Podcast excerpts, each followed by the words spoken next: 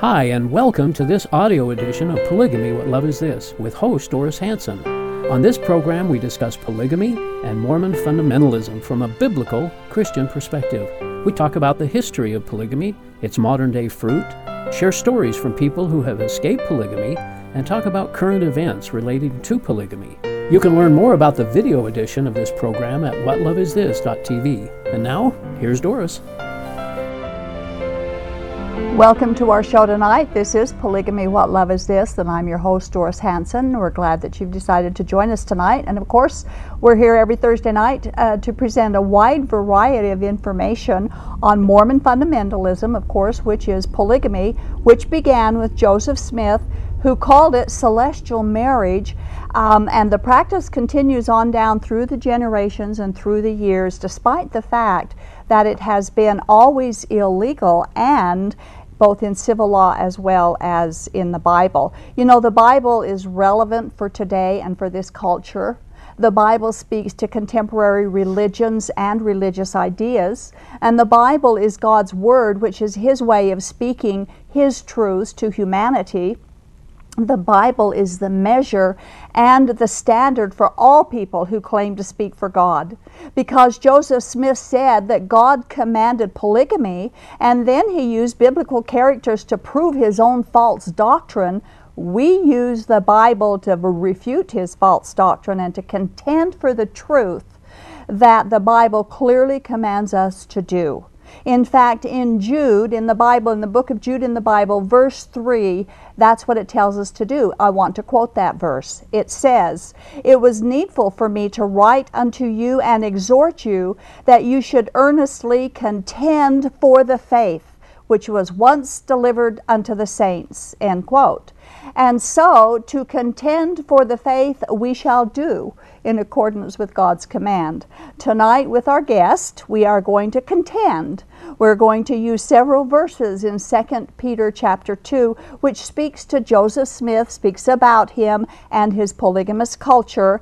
And our guest to do this is Tyson Holbrook. He was our guest on January 31st of last year, telling his story of leaving the mainline LDS church mainly because of their history and doctrine of polygamy. Chapter 2 of 2 Peter was on his heart to share with our viewers and is relevant for our culture. So we invited him to come and share that tonight with us. So we would like to introduce and welcome back our guest, Tyson Holbrook. Thank you for coming. Thanks for having me. And thanks for your idea. This was a great idea. Oh, thanks. For a show, 2 Peter.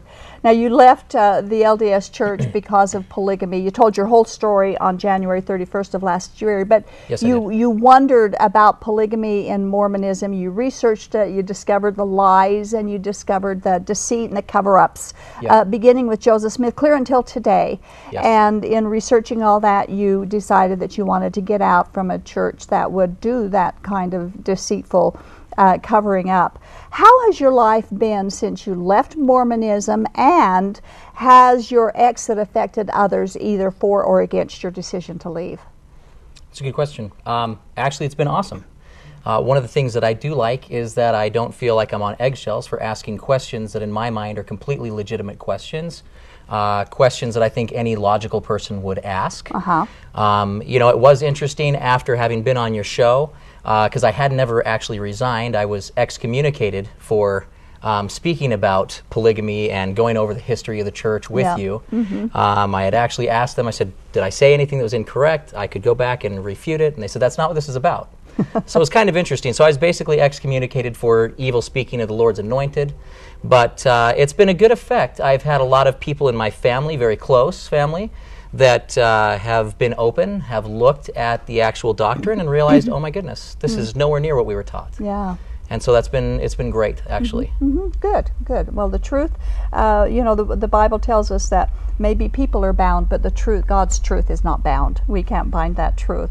So we're going to talk about 2 Peter chapter 2 tonight, and we're going to begin at verse 1, and we're going to be discussing some of the verses, especially those that speak to this particular culture that brought about Mormonism and sustains Mormonism, which includes polygamy. And I'd like you to remember, as we discuss this in information that you keep in mind that when we say Mormonism, we are including all of the polygamous culture, every polygamy group. They may have a different ways of applying some of their doctrine, but they all have the same foundation, which is Joseph Smith and his claim that God told him to live polygamy. So using the word Mormonism actually includes the entire spectrum of Mormon doctrine that relies upon Joseph Smith. Now in 2 Peter chapter 2, it is talking about false prophets, and it talks in great detail about their methods and their characteristics. So we're not going to do every verse, we don't have time, but we're going to select some verses and go through and kind of work through them as it applies to this culture. So verse 1 says... Sure. It says, "But there were also false prophets among the people, even as there will be false teachers among you, who will secretly bring in destructive heresies, even denying the Lord who bought them, and bring on themselves swift destruction." Okay, so it talks about destruction. It talks about false teachers. Yes. Secretly bringing in these destructive heresies, which is bad teaching. Yes. Denying the Lord who bought, all this stuff. The most destructive work of Satan seems to be a false gospel, where he misrepresents biblical truth, changing God's way of eternal life into something else, and blinding people so badly that they don't even know they're being deceived. And so God is warning that destruction is going to come to all the false prophets who do that, but their destruction is brought upon themselves by themselves. Exactly. Now, how does Jesus warn us about false prophets? Well, Jesus warned us about false prophets in Matthew 24, verse 24. "For there shall arise false Christs and false prophets, and shall shew great signs and wonders, insomuch that if it were possible, they shall deceive the very elect." Now there's an interesting verse there. Here Jesus is warning us against the false prophets and those who will come and deceive. Yes. And I just need to mention right here, polygamists believe they are God's special elect. Correct. They believe that they are the chosen few who've been honored and charged with the command to live polygamy. And all the polygamy groups believe they alone are the special people and elect of God. That's why they live polygamy, because God has entrusted them with this higher law that they claim that polygamy celestial marriage is. But who are the elect? Who's Jesus talking about here? That's a great question. I think, in my experience with people that I've debated, I think everyone thinks that they're the elect. You know, and nobody wants to say, I'm not the elect, I'm the one down there. But I think the people that are elect are the ones who actually seek to find the truth, and people who actually take and put morality up and say, hey, you know what, I'm going to stand for what's right, even if I stand here all by myself. And that's, in my opinion, what the elect are. The elect are those who have embraced Jesus, and he is the truth, right, and accepted his words and his truth, and laid their life down on the line for it. That's the elect. Right. Right. And that's biblical truth we're talking about. Absolutely, here. Yes. Destructive heresies destroy, obviously. That's the word. Not only those who hear them and believe them, and this is the danger, but also those who teach them. And that's what this chapter is about, those who are teaching, right, these bad doctrines. People who teach and perpetuate it, yes. Right. And it says in that verse that they even deny the Lord who bought them. Correct. Now, you've got some good quotes you want to do that, but just before you do the quote, I want to mention that denying the Lord includes denying the authority that Jesus has over our lives. A church doesn't have authority over our lives. Correct. No man or woman in that church has authority over our lives, but the Word of God does, and our standard is that. And Jesus is the Word of God. The Bible is the written Word of God. And all else, anything that teaches anything else, is a destructive heresy. So you have some quotes, mm-hmm, that describe some doctrines that illustrate denying the Lord who bought them. Your first one, I think, is in Journal of Discourses, Volume 3. Yes, it is. "There is not a man or woman who violates the covenants made with their God that will not be required to pay the debt. The blood of Christ will never wipe that out. Your own blood must atone for it." How does that deny the Lord who bought them? Explain that to our viewer who maybe not understand what we're getting at here. Well, I mean, essentially what it's saying is that Christ's atonement is in vain, which is pretty challenging for someone who claims to believe the Bible and the Word of Christ, and then say that their other teachings support that when it's clearly contradictory. Mm-hmm. Right. And saying that His blood doesn't cover all the sins when Jesus on the cross said, "It is finished." Exactly. So they're denying what He said. They're making a mockery of what Jesus Christ did. Correct. And the Bible is clear. It says He died for our sins. And, yes. And Colossians says He died for all our sins. Yes. Not just some of them. That's so true. They're denying the work He did on the cross wasn't enough.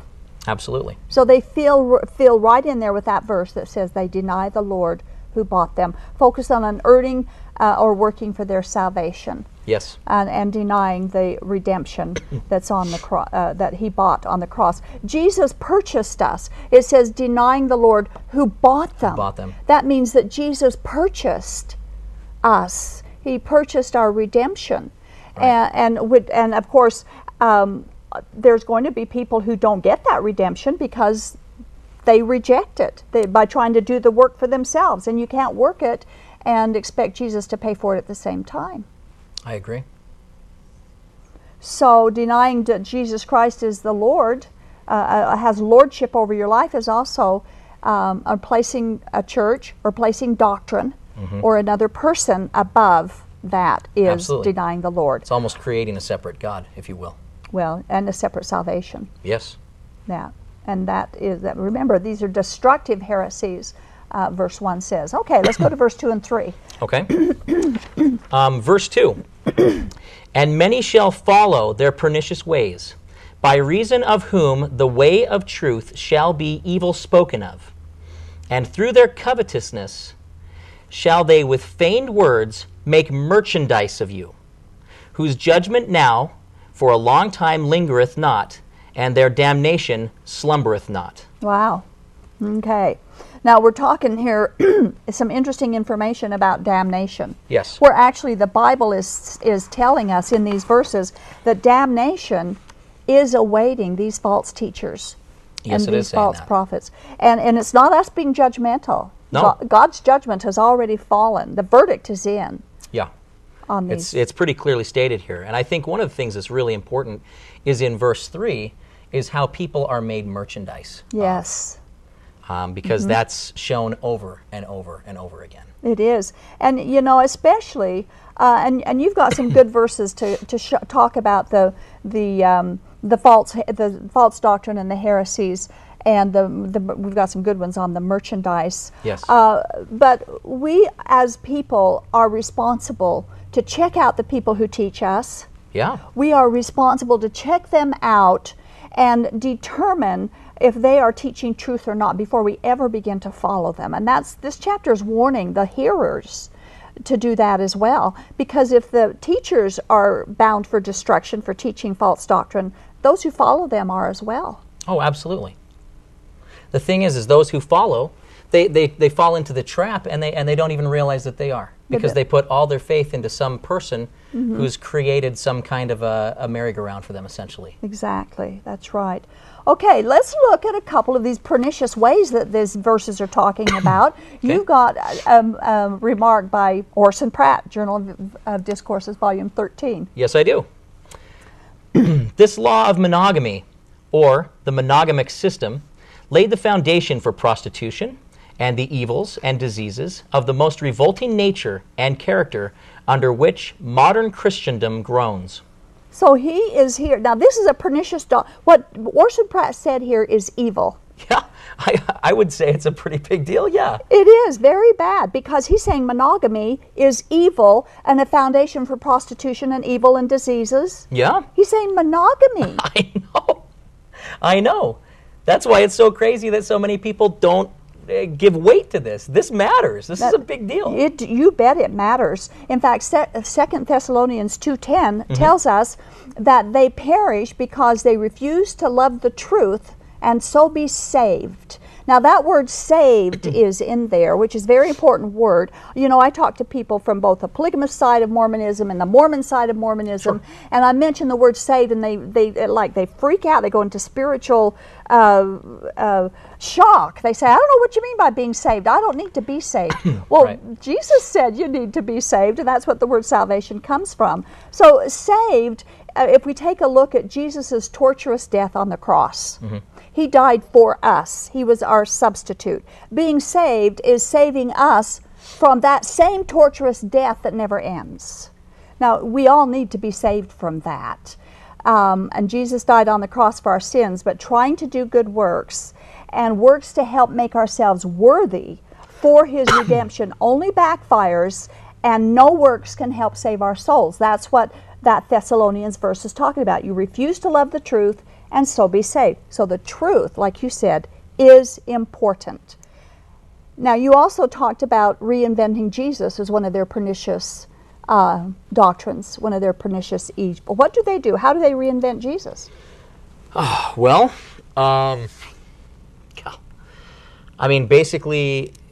Trying to be concise here, but when they said that, your own blood will need to pay for your own sins, clearly they're reinventing some substitution of salvation that mm-hmm. never existed in the Bible, mm-hmm. which I guess is all well and good, but if you're going to claim that the Bible is part of your doctrine, then it doesn't work out that well. It just mm-hmm. doesn't. And of course, Jesus is not a created being. Oh, true. I understand what you're saying. He's the creator. Yeah. He's not the spiritual brother of Satan, he's things like that. Creator, right? Yes. So they've exchanged the pre-existence and all of the other things that they put in there. All of that is the false doctrine that 2 sure. Peter is talking about. Yes. In fact, Romans 1:25 fills this in very well, where it says that they exchanged the truth of God for a lie and worshipped and served created things rather than the Creator. Yeah. And Jesus is the Creator who created.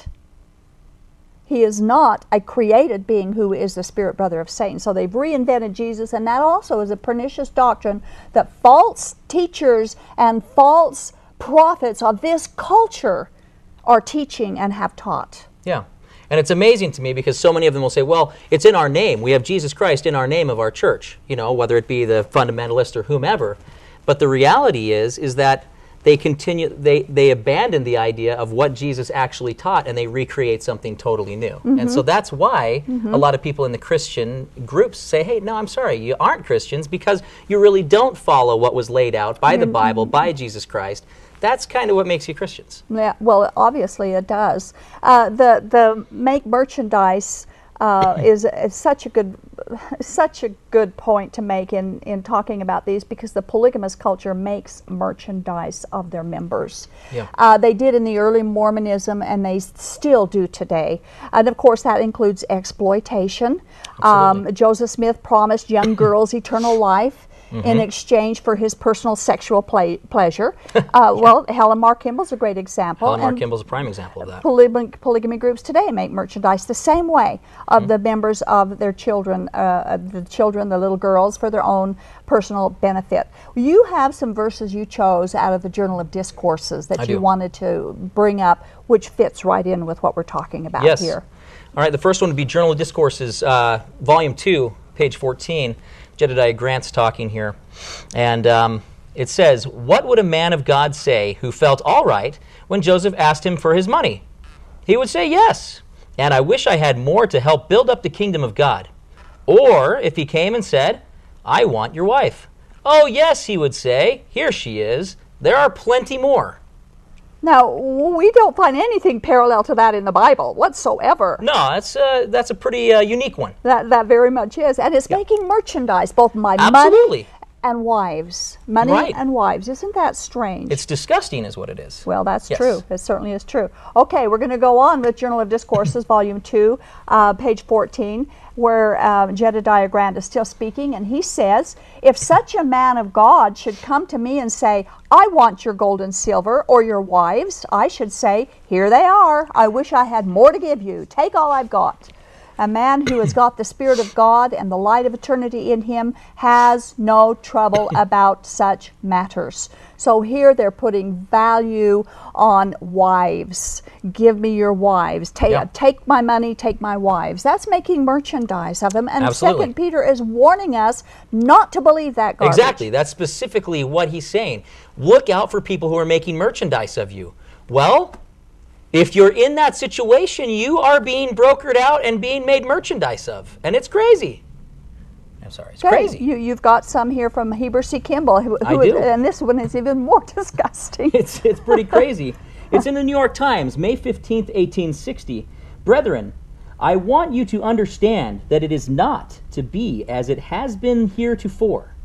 My brother missionaries have been in the habit of picking out the prettiest women for themselves before they get here, and bringing on the ugly ones for us. Hereafter, you have to bring them all here before taking any of them, and let us all have a fair shake. Wow. Now, Heber C. Kimball was a married man when he said this. He was. He had a total of 45 wives, so I don't know how many wives he had at this point, but he had plenty. I think he was still in the business. He was still collecting, but yeah. Obviously. Yeah. He doesn't want any ugly ones. He wants the prettiest. No. Isn't that horrible? Top shelf. He was top shelf. Yeah. It's a horrible remark for him to make, and it's something that he made publicly. Okay, he had one other remark that is probably the most disgusting of all. This may have been one of his pickup lines, so pay close attention to this if you guys are out there looking for women. I think no more of taking another wife than I do of buying a cow. Oh, there you go. Right? Now, he's put it all on the line there. Yeah. Made a commodity. Yes, exactly. Made a commodity of his wives. Yeah, I mean, what way to make a woman feel special. Hey, I bought a cow today and I picked up a woman on the way home. Yeah. It works out great. And, you know, somebody said that it's even worse for the woman because he bought the cow, but he didn't have to buy the woman. He just took her. I didn't even think about that. That is terrible. That is. It really is. And they celebrate and they revere these men. Yeah, they would fear these guys. How do you guys think that these guys are cool? I mean, I'm sorry. Anyway. Okay. Your next one that you chose to use was a Journal of Discourses, Volume 3, something that Brigham Young said about more heresies and pernicious ways that 2 Peter is warning us about. Sure. Now, if any of you will deny the plurality of wives and continue to do so, I promise that you will be damned. So Brigham Young is placing damnation on someone who does not want to live monogamy, must live polygamy. Right, exactly. And last I checked, when Jesus was here kind of laying out his whole ministry, he didn't roll that out and say, hey, by the way, you need to, pick up a lot of women on your way back from picking up cows. Right. That wasn't said. That's right. So it has nothing to do with eternal salvation or with anything there. And there are many people in this culture who bring up the fact, well, Jesus never preached against polygamy, so it was okay with him. Sure. But Jesus always preached for monogamy. He did. He always preached for it, and he always talked about for monogamy, never did twain in one flesh, etc. Yes, absolutely. Right. So threatening damnation to those who don't live polygamy is a pernicious doctrine. And then again, another one that Brigham Young said that we use a lot on the show is in Journal of Discourses, Volume 11, where he said, the only men who become gods, even the sons of God, are those who enter into polygamy. So he promises damnation for those who don't live it and becoming a god for those who do live it. Right. However, the Bible's very clear. Monogamy is God's way, and men don't become gods. Right. So these are evil doctrines that Peter is warning us about, the evil ways that they're teaching. Yeah. And then you've got one more from Heber C. Kimball in Journal of Discourses 5. Yeah, absolutely. You might as well deny Mormonism and turn away from it as to oppose the plurality of wives. So what happened? Well, I denied Mormonism and I turned away from it. I think he's right. I might as well. Well, you might as well, except there's been some kind of a change that's been taking place through the years where now all but the Mormon fundamentalists deny plurality of wives. So there's been something, I don't know exactly what. But now we're going to skip down to verse 10. Okay. And pick up on what he said here, still describing these false teachers and these false prophets. Yeah. And especially those who walk according to the flesh in the lust of uncleanness and despise authority. They are presumptuous, self-willed. They are not afraid to speak of evil of dignitaries.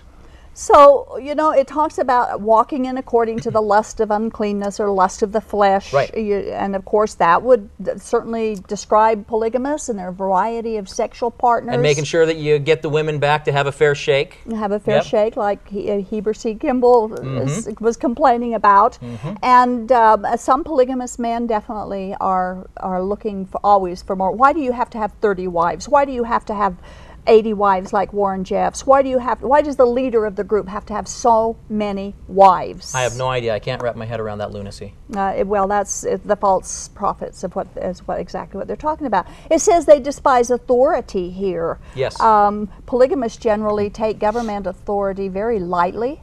Yeah, they do. They believe they're under a higher law. Sure. And so so they are not bound to the government law, and they ignore it if it suits their purposes to ignore it. That's exactly what happens, and we know that because they've been living polygamy illegally ever since they first started it. And they've always publicly claimed in the Journal of Discourses, when they're quoted, that they'll not obey that law until Wilford Woodruff, of course, did the manifesto in 1890. And John Taylor said that every law of the land he would obey except polygamy. The law of polygamy. Exactly. So if it suits their purposes, they will, otherwise they won't. So exactly. And you know, the polygamists have the same articles of faith as the LDS Church does, obviously, but they don't really believe the one that says they believe in obeying the law, because they believe in it only as far as it's going to serve their purpose. Yep. Now, this verse accuses false prophets of being presumptuous. They presume upon God's patience, of course, and upon other people's weakness of character and ignorant of true doctrine. We have that in this culture. Mm-hmm. So many false prophets, false teachers are out teaching things that are unbiblical. Absolutely. And as far as being under the law, of course, the Bible tells us that we should be under the government authorities and obey them. Mm-hmm. What about the Kirtland Bank? We're the end of the law with that? Oh, wow. The Kirtland Bank could be a show all in and of itself. A fraudulent bank put together by Joseph Smith. A ton of people lost a lot of money, and I think it was open a total of less than 4 months. Didn't get a charter, all kinds of crazy things. Yeah, that was a pretty blatant breaking of the law. Mm-hmm. Yeah, it was. And so that's the foundation we're talking about here, the foundation of the predominant religion of the both sides of the Mormon fence, the polygamous fundamentalists as well as the mainline church. That's the foundation. Okay, let's go to verse 12, and it's still describing these false prophets. All right, cool. But these, like natural brute beasts, shall be caught and destroyed. Speak evil the things they do not understand, and they will utterly perish in their own corruption. Perish in their own corruption. Yes. I think of Joseph Smith. Why was he in jail? Well, let me think here. Which time? Well, when he got shot, when he perished. All right. What was he doing? Why was he there? Ordered the destruction of the Nauvoo Expositor. Against the law. Yeah. Why did he order the destruction of it? Well, because it told a bunch of inconvenient truths about him. His polygamy. Yes, so absolutely. So his polygamy brought him to destruction. Yes, absolutely. And that's exactly what it's saying in this verse. Yep. Exactly what it's saying it'll do. Yep. Joseph Smith got himself killed, like you said, by his own corruption. Absolutely he did. Yeah, absolutely he did. And that's the prophet. Quite honestly, I can't believe Joseph Smith lived as long as he did. I can't believe that people didn't stand up to him sooner.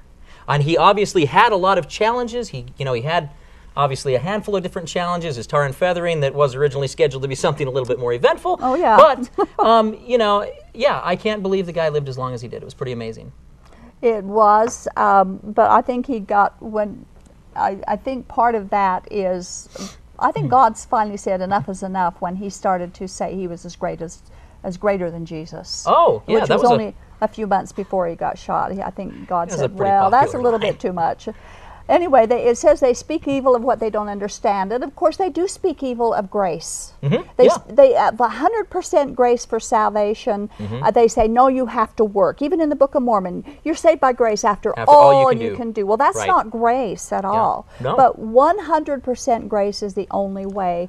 And if there's works or polygamy or celestial marriage or temple endowment things that Joseph Smith started because of polygamy, and all the polygamy groups have those same rituals, the word of wisdom, Sabbath day, regulations, confessions, so-called spiritual policemen. Oh, yeah. All of that is a work salvation, which God does not require and he will reject. And he considers your work filthy rags. Filthy rags, so it is. It's an interesting thing. I'm not against people doing good things, but what I've found is this, is when you actually embrace the spirit of why you're doing something, and you're not trying to earn, you know, your salvation, it's really interesting when you're just moved because you want to, because you're following an idea, you're following what Christ has taught. Mm-hmm. It's a totally different spirit behind what you're doing. You're trying to make yourself worthy of something God gives as a free gift. That's what it's all about. Yeah. And that God will not accept. He won't. Alrighty, let's quickly go to 13 and 14, and then we're going to probably have to open the phone lines for our viewers. Sounds good.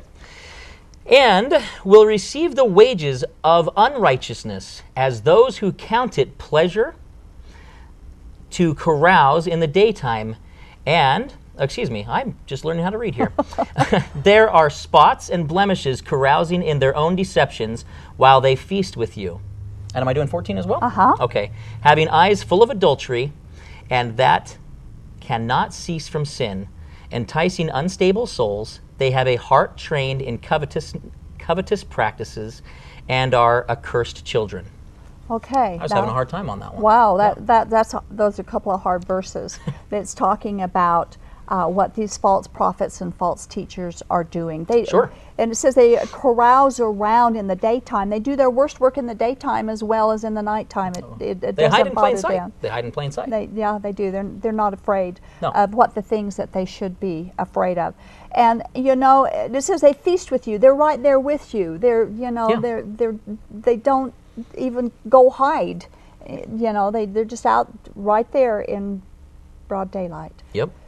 They're consumed with their own agenda of whatever it is. I don't know if you've been around talking with polygamists, and there are some wonderful people in polygamy groups. Oh, absolutely. Don't get me wrong. We're against the doctrine. We are not the people. Please understand that.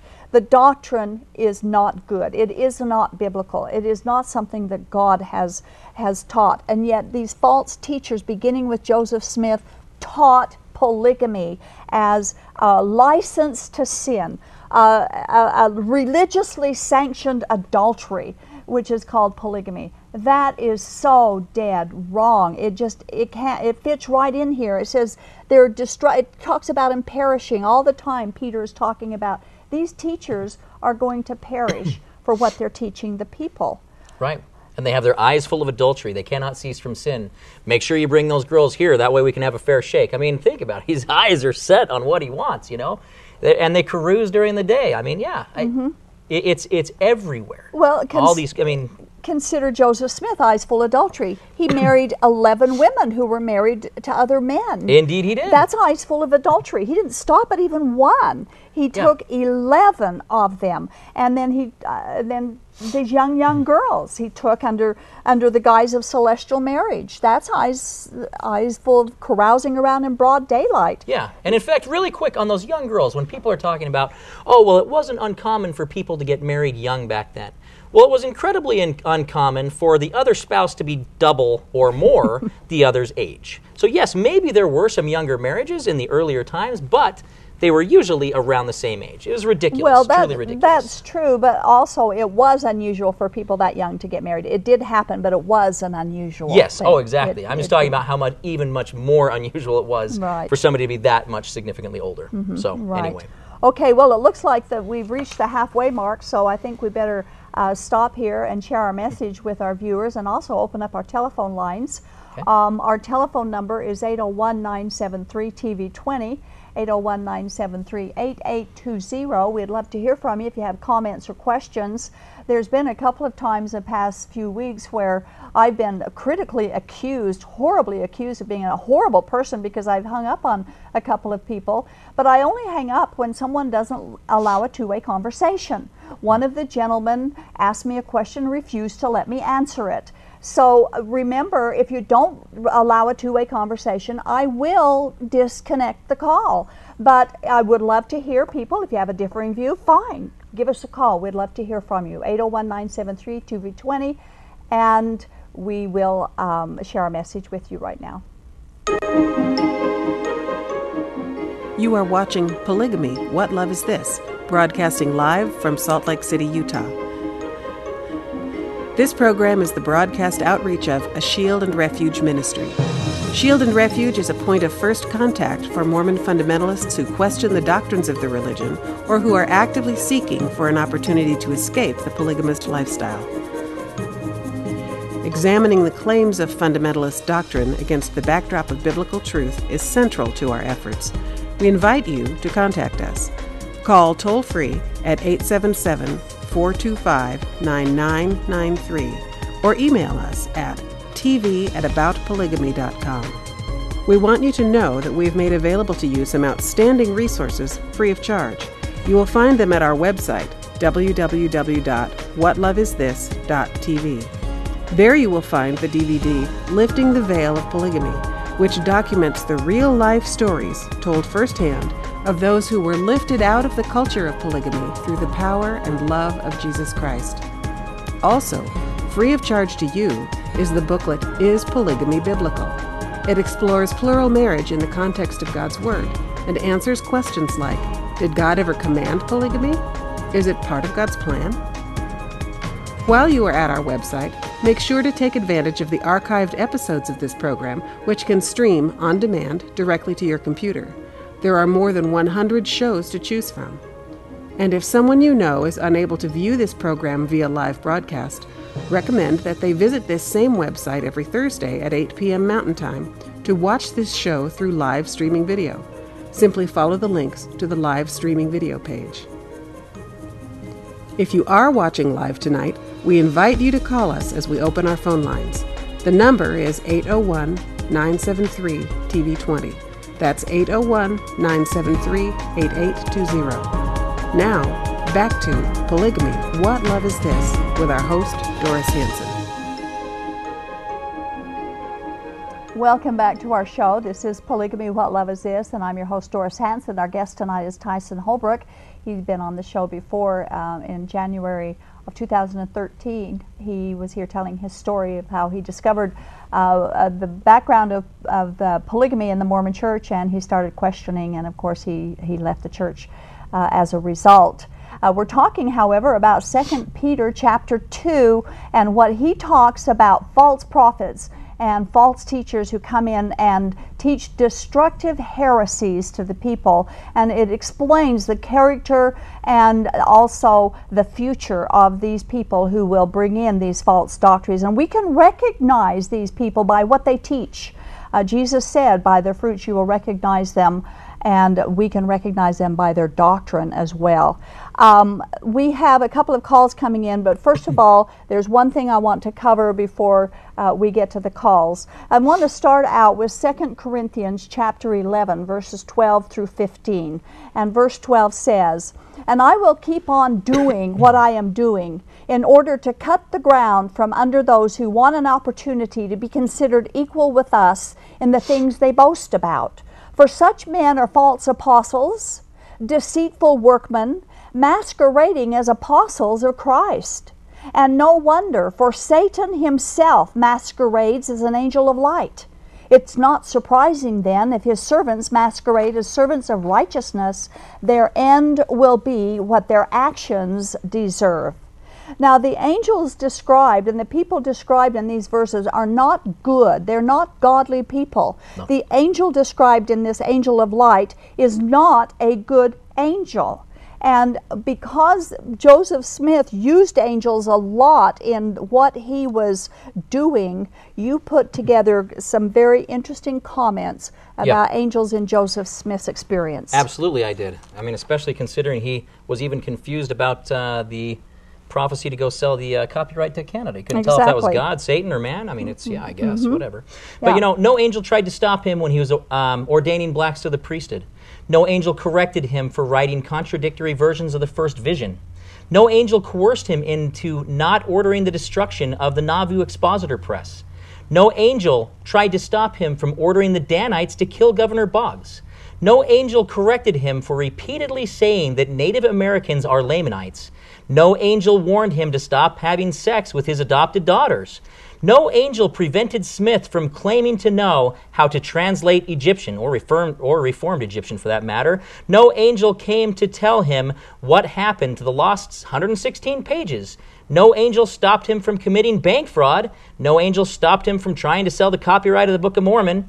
No angel chastised him from declaring that he was greater than Jesus Christ. Nope. Angelic messengers were complete no-shows, except for when Joseph supposedly didn't want to seduce other men's wives, and then voila, there they are. The Lord sends his angel to force Smith into secret adultery. And with a flaming sword, no doubt. Yeah, I mean, he makes a good entrance, you know what I mean? Mm-hmm, so, yeah. And so he used the angel. Yeah. The angel brought him the gold plates, and then another angel comes and says, you do polygamy, you start living polygamy, or he will... And this is what he told the women. Yeah. I know! That's what he got to get women. Yeah, seriously. That no angel was involved in any of these other things that he was doing. I wonder why. No, just his pickup lines, I wonder why. Yeah. I wonder why. Well, we'd have some calls coming in. Give you something to think about. If you got some answers, perhaps you'll call them in and give them to us. But we do have some calls. Right now we have on line 2, Mark from Draper. Hello, Mark. Hi, how are you? Yeah, I'm doing good, but you need to turn the volume on your television down. Done. Okay. Great. My question was, and just so you know, for context from me, I left the LDS church about 10 months ago. Congratulations. Thank you. Amen. And I was kind of concerned about what you guys were saying at the beginning of the show. Why do you guys claim that God does not accept polygamy in the Bible when prophets like Abraham, Moses, and Jacob did polygamy? Are you saying that they were in sin, or what is exactly the story there? Well, first of all, there's nothing in the Bible that says Moses preached or practiced polygamy at all. And Abraham, in the sense of Mormon polygamy, did not practice it. He took one concubine, Hagar, and in order to have a child for Sarah, which was against God's will. So yes, he went against God's will to do it. Actually, and also really quick, Mark, if you read the book of Genesis, you'll realize that actually it was Sarah's idea to give Hagar to Abram. Right. And so if you will, really the biggest thing is she had more of a lack of faith and was like, well, I can't have kids, so dun-dun-dun-dun, here's Hagar. And then, of course, they have Ishmael, and then she ends up conceiving and having Isaac. Mm-hmm. And so then they banish him out there, and then, of course, we have all the conflict in the Middle East today. So, you know, I know that a lot of times apologists will utilize that story to justify it, yet there's no commandment, and it's certainly not a happy bedtime story. And there's nothing. You read Jacob's story of polygamy, and God never commanded polygamy to Jacob. He was hoodwinked, he was cheated, he was deceived. And again, he had 4 wives, but the last 2 wives were given to him by his first 2 wives. It wasn't God who did it. Yeah, I mean, polygamy was very much cultural. It was not doctrinal, though. Right. So would they have been committing adultery, in your opinion, then, if they're having sex with people that they shouldn't be married to or God didn't command them? My opinion on this would be the Ten Commandments was not given until 430 years later, after Abraham.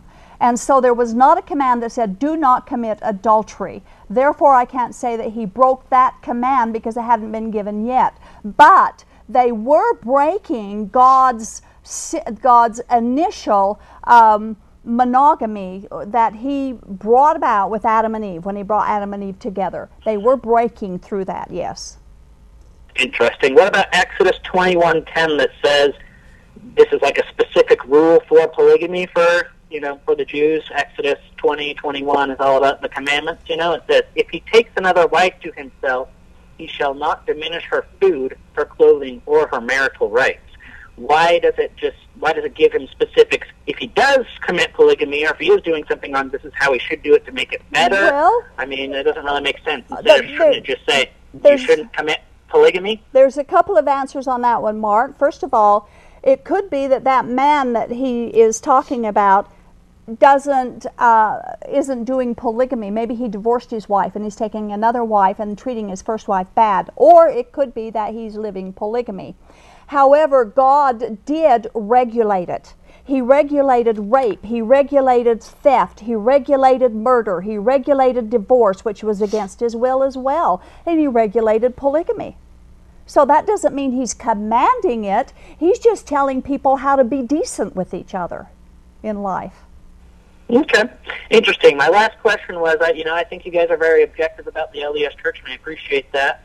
Do you think that you're objective about the Bible and about Jesus and things like that? I mean, the Bible has lots of problems and inconsistencies in itself, false prophecies, anonymous gospel writers, etc. Do you think you're objective about? Well, you made a broad statement. You made a broad statement there about the Bible. Do you have any proof of all that? Yeah, I mean, biblical scholars say that they don't know who wrote the different Gospels, and one Gospel claims that Jesus was born when Herod was alive, and then the other Gospel, I think it's Luke, says that Jesus was born during the taxation of the world, and those events happened 10 years apart. I understand what you're saying. That would basically put the birth of Christ somewhere between 4 and 6 BC. I understand the arguments you make, and, obviously, definitely something to discuss, but the purpose of this show is Mormons and polygamists in, early Mormonism, they consider the Bible to be the Word of God. And so really within this framework of this show, that's where we're arguing. We're using the Bible, which is the Word of God, against what they claim to be the Word of God. And since they claim both things, we're using those contradictions. Right. I certainly understand where you're going with it, but I don't think we have the time to discuss that. And I think there's probably a good discussion to be had there, but that would be an entirely separate show. And if you wanted to leave your name and number, somebody could get back with you and answer your question. I'd be happy to talk to you about it if you'd like. Fair enough. I appreciate that. Okay. Thank you, Mark. All right, thanks. Right. Good night. Okay, good call. Line 1, we have Cheryl from Midvale. Hello, Cheryl. Hi. I really believe that Joseph Smith started this religion for money, power, and women, and that if he had the gold plates, if he actually found the gold plates, he would cash them in. I think so I don't really think he actually found the gold plates, to begin with. You got a point there. This character is bad. You've got a bad character, and I don't understand why the Mormons can't see it. It's just frustrating. Well, I mean, they got a lot at stake. They got planets that they get to have, you know what I mean? They got a lot vested in this. So. Well, and let me mention something here, Cheryl. It's hard to understand once you see the truth. It's hard to understand how they can't.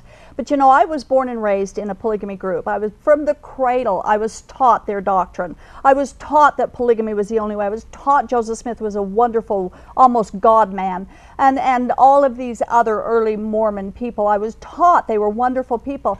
And I believed it because I didn't know anything else. Oh, I understand. It's just hard to get through because it is. It's very hard to get through, but it's also, unless you research it, you'll never get the truth. And these people are afraid to research it. And Cheryl, let me add something else in there too. I think Doris is absolutely right. And I was born LDS, and my family is, deep into the LDS Church, okay?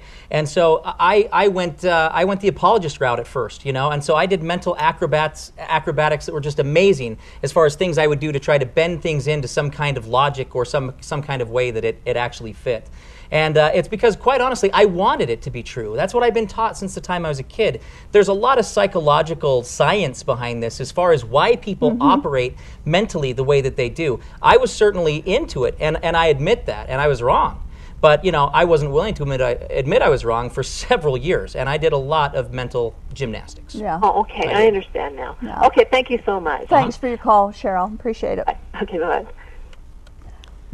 Okay, it looks like we have John on line 3. Hello, John. Hi. Yes, you're on the air, John. Yeah, hi. I heard you would take my call. You need to turn the volume on your television down. Oh, okay. Yeah, people right here, you guys talk about H.O., Joseph Smith, they talk about H.O., about angels? They talked about it. They lied. They not have a right to everything they lie. They brainwash people that believe them. They have the people that believe somebody. They not like the say that we are. No, they need the to reach the Bible, the real cause is say in the Bible, not Book of Mormon, not Joseph Smith, you know. The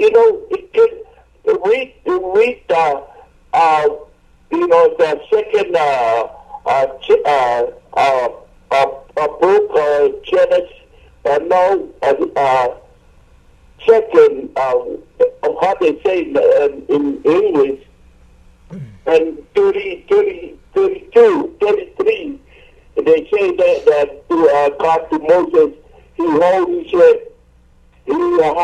his hand, Moses' eyes, he not see Moses, and Moses. Oh, yeah. I know exactly what you're saying. You're talking about all the times in the Bible that people never really saw God.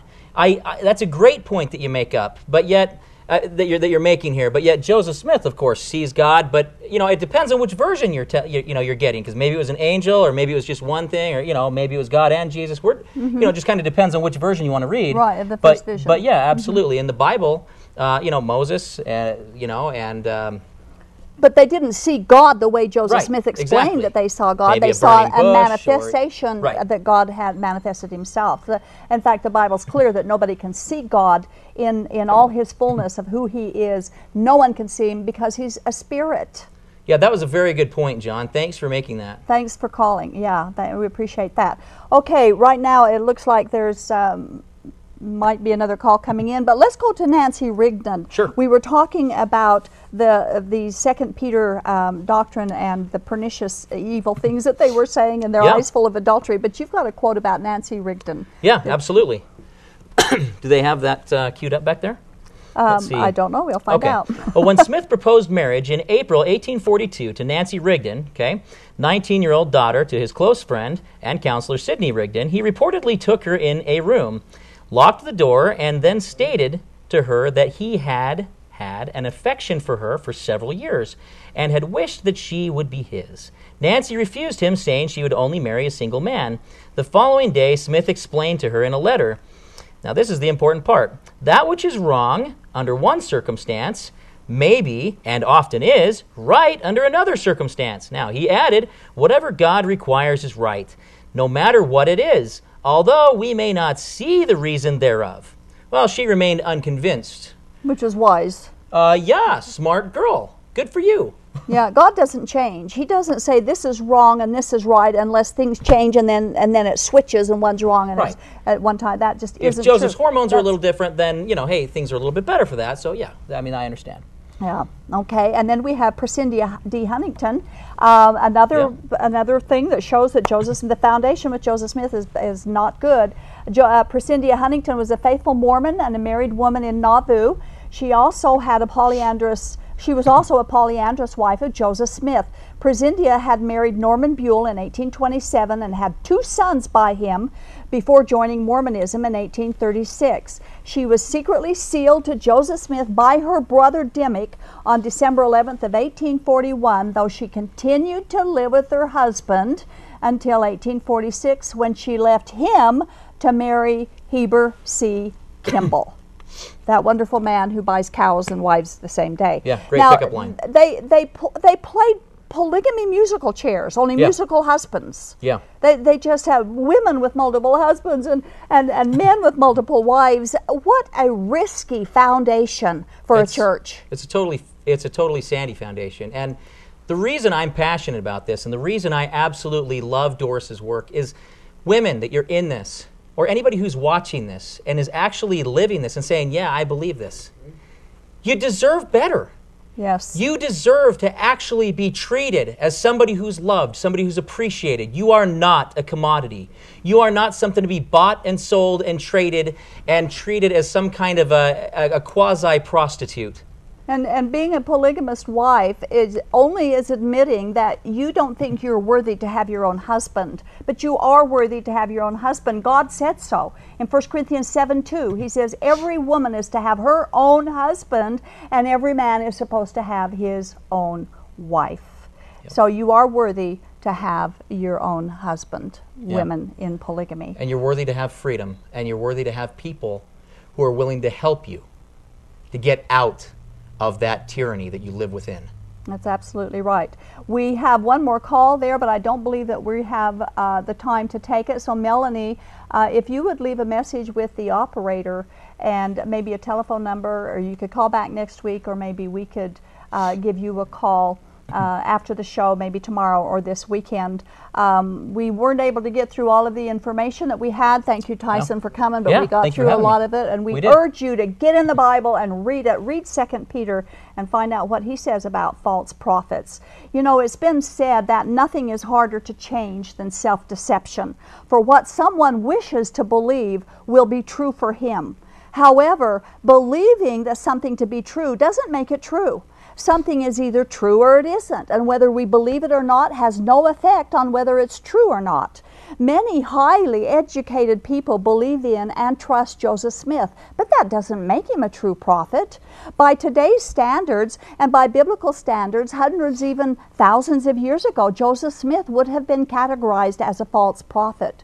I hear or read intelligent people say, I don't know why Joseph Smith married teenage girls or why God told him to take married women as plural wives, but it must have been the right thing to do. After all, they say Joseph Smith was a prophet of God, but he wasn't a prophet, at least not a prophet of God. Joseph Smith was a false prophet by every single biblical test. He was a false prophet.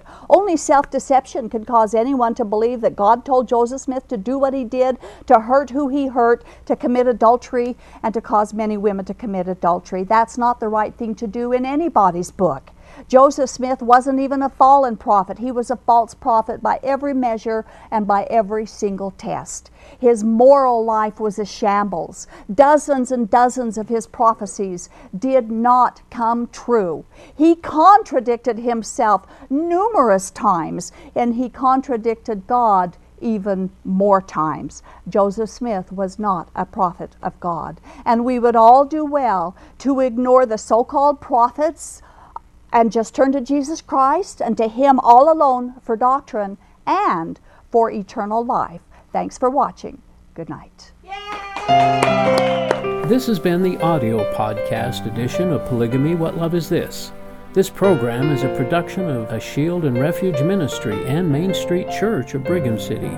You can view current and past video episodes as well as download audio episodes of this program at whatloveisthis.tv. If you or someone you know is in need of assistance in leaving a polygamous situation, please contact us. We are here to help.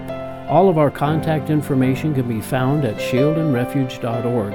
or call us at 877-425-9993. If you have any questions or comments about this or any of our other programs, we'd love to hear from you. Write us at email@whatloveisthis.tv. Thanks for listening, and we hope you'll join us again.